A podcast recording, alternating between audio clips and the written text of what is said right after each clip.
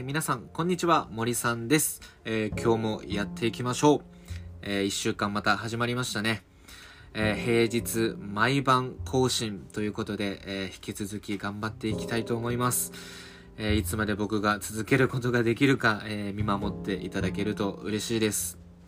というわけで、え今回のテーマなんですけども、え前回国籍別人口をご紹介したと思います、え日本に住んでいる外国人の国籍別人口ですね。でそれで今あの前回はベトナム人についてちょっとねピックアップしたと思うんですけども今回はあのネパール。をピックアップして、えー、お話ししていこうと思いますまあ、前回のね、あの、おさらいで一応言いますと、えー、日本に住んでいる外国人の国籍別人口で、1位が中国81万人、2位が韓国44万人、3位ベトナム41万人、えー、4位フィリピン28万人、えー、5位ブラジル21万人、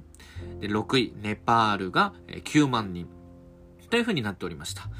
で、この3位のベトナムを前回取り上げましたので、えー、まあ、今回はこの6位のね、ネパールをちょっと取り上げてみようかなと思っております。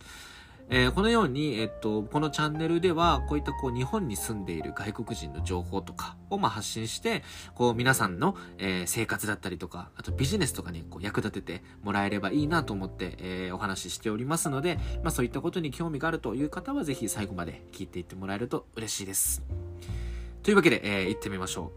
う。でまあ、今回このネパールを取り上げていくんですけども、まあ、まずこのじゃネパール人、ネパール単体の、えー、人口推移を見ていきますと、えー、まあ、ざっくり、だいたい、約1万人ずつ毎年増えていっています。まあ、2020年はおそらく減っていると思うんですけど、まあ、2019年度までは、え、毎年1万人増えていたということなんですね。まあ、これって、えー、まあ、そんなにズバ抜けてこう増えているわけではないんですね。まあ、前回のベトナムとかの方がもっと増えてるんですけども、まあ、ネパールもま徐々に増えていると。で、僕が住んでいる福岡は、なんかすごくネパール人が増えたっていうのを感じるんですよね。なんかこう、コンビニとかもそうだし、レストランとか居酒屋とか行っても、なんかこうネパール人の人ってすごい多いなっていうのを感じるんですよね。だからこう街中にいても結構そういった方見かけるし、僕はね、こうすごく感じてます。まあ、だからこう東京とか、ま、大阪とかそこら辺の主要都市に住んでる方たちもひょっとしたらま感じるのではないかなと思います。で、このネパールっていうのも今、その人材ビジネスっていうのが、こう一番こう今、こう賑わってるというか、稼ぎ時だみたいな感じでね、盛り上がってるみたいなんですけども、このやっぱりこう日本に送るビジネス、今はこう日本人、日本はこう人手不足で、どうしても外国人が欲しいし、まあ、あと日本語学校とかも今たくさんできていて、まあ、日本語学校も外国人が来ないと成り立たないので、まあ、そういったところにこううまくネパールの人たちもこう入り込んできてこう人材ビジネスっていうのが今非常に盛り上がってるみたいなんですね。まあ、そのね、まあ、おかげというか、せいというかもあって、やっぱりこう、ちょっと悪い話とかもいろいろ出てるんですけども、まあ、それくらい、まあ、賑わってきていると。まあ、だからネパールも増えていってるっていうことなんですよね。で、なぜこの、ま、ネパールって全体で見ると、ま、6位なんですけど、まあ、9万人くらいじゃないですか。まあ、それくらいの人数なのに、こう、増えているなって感じるのはなぜかというと、ネパール人が一番こう増えている在留資格っていうのがあるんですよね。で、それが、留学生なんですよ。留学生。えー、いろいろね、こう日本に来るための在留資格ってあるんですよね。例えば観光ビザとかもその一つですし、まあ、あと留学とか、あと技能実習生とか、まあ、あと永住とか、いろいろあるんですよね。あの、配偶ビザとか、いろいろあるんですけども、その中でネパールが一番増えているのは留学なんですよね。で、この留学生の中での、さらにまた国籍別ランキングで見ると、ネパールはね、第3位なんですよ。そう。全体の人口の国籍別で見ると6位なんですけど、留学生だけで見た時の国籍別は3位なんです。ちなみにこれ1位が中国、2位が、え、ベトナム、で3位がネパールなんですよね。韓国よりも上にいるんです。これ面白いですよね。この留学生がたくさん増えてるから、僕たちはネパール人が増えているんだなっていうのも感じるんですね。ま、というのは何かというと、街中でよく見かける外国人って大体が留学生なんですよね。日本語学校とか、まあ、学校って大体こう首都とかにありますよね。都心の方にあると思うんですよ、まあ、だから留学生っていうのはやっぱ住むのもそこの近くになってくるわけです、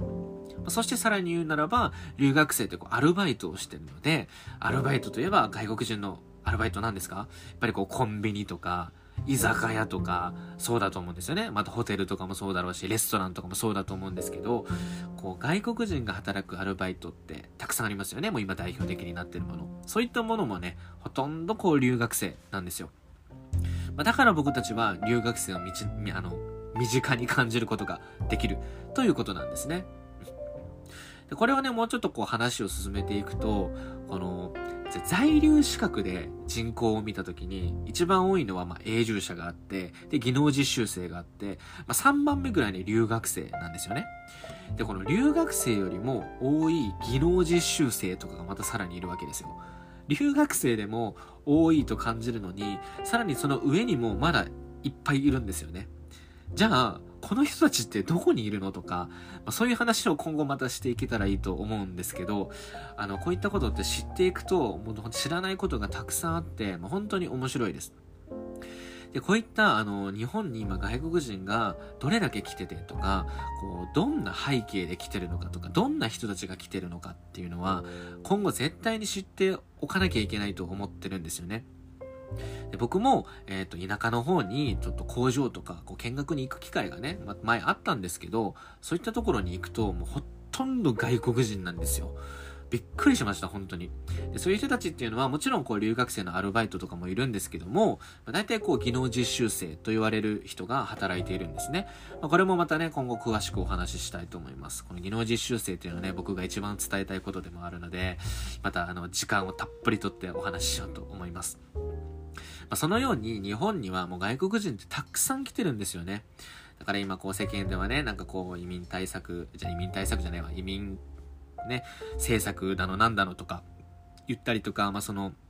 日本にこんだけ外国人入れるのはどうなんだみたいな話もしてますが、もうね、そんな次元の話じゃないなって僕は感じていて、もうすでにね、もう日本は移民大国になっちゃってると思います。でも外国人の力がなければ、もう日本って成り立たないような、まあ、経済の仕組みになっちゃってるんですよね。だからもうそれをしっかり僕たちは受け入れて、また次に進まないといけないと思っているので、まあ、そういった話をね、まあ、今後もお話ししていきたいですし、まあ、そういう思いでね、このラジオや YouTube っていうのもやっておりますので、まあ、ぜひ興味のある方はね、ぜひフォローしておいてください。というわけで、まあ、今回はね、あの、ネパールについて少し深掘りしてみました。皆さんいかがだったでしょうか？えー、今日はね、まあ、連休の最後ですけどもね、まあ、成人式もあったり、まあ、あと、スポーツとかもね、えー、今日が決勝戦とかいろいろありましたね。大学のラグビーとか、まあ、あと高校サッカーの決勝もね、ありましたよね。まあ、僕もね、ずっと、あの、小学生の頃から大学までずっとサッカーをやっていたので、なんかああいう高校サッカーとかを見ると、とてもこう懐かしく感じますね。なんか青春だなーっていうのを感じました。まあそういった感じでもうそろそろね、こう正月ブームっていうものも終わり、そろそろまた春に向けて皆さんこう頑張っていく時期なのかなと思いますので、えー、一緒に頑張っていきましょう。ま、私もね、えー、ま、独立してもうすぐ1年が経とうとしています。まあ、あまり結果がね、出せていなくてとても悔しい思いをしておりますが、えー、まあ、いつか必ず成功すると思って、頑張っていきたいと思いますし、このラジオ YouTube というものも、え引き続き続けたいと思っておりますので、応援していただけると嬉しいです。という感じでね、今回は終わろうと思います。今日もありがとうございました。また明日会いましょう。バイバイ。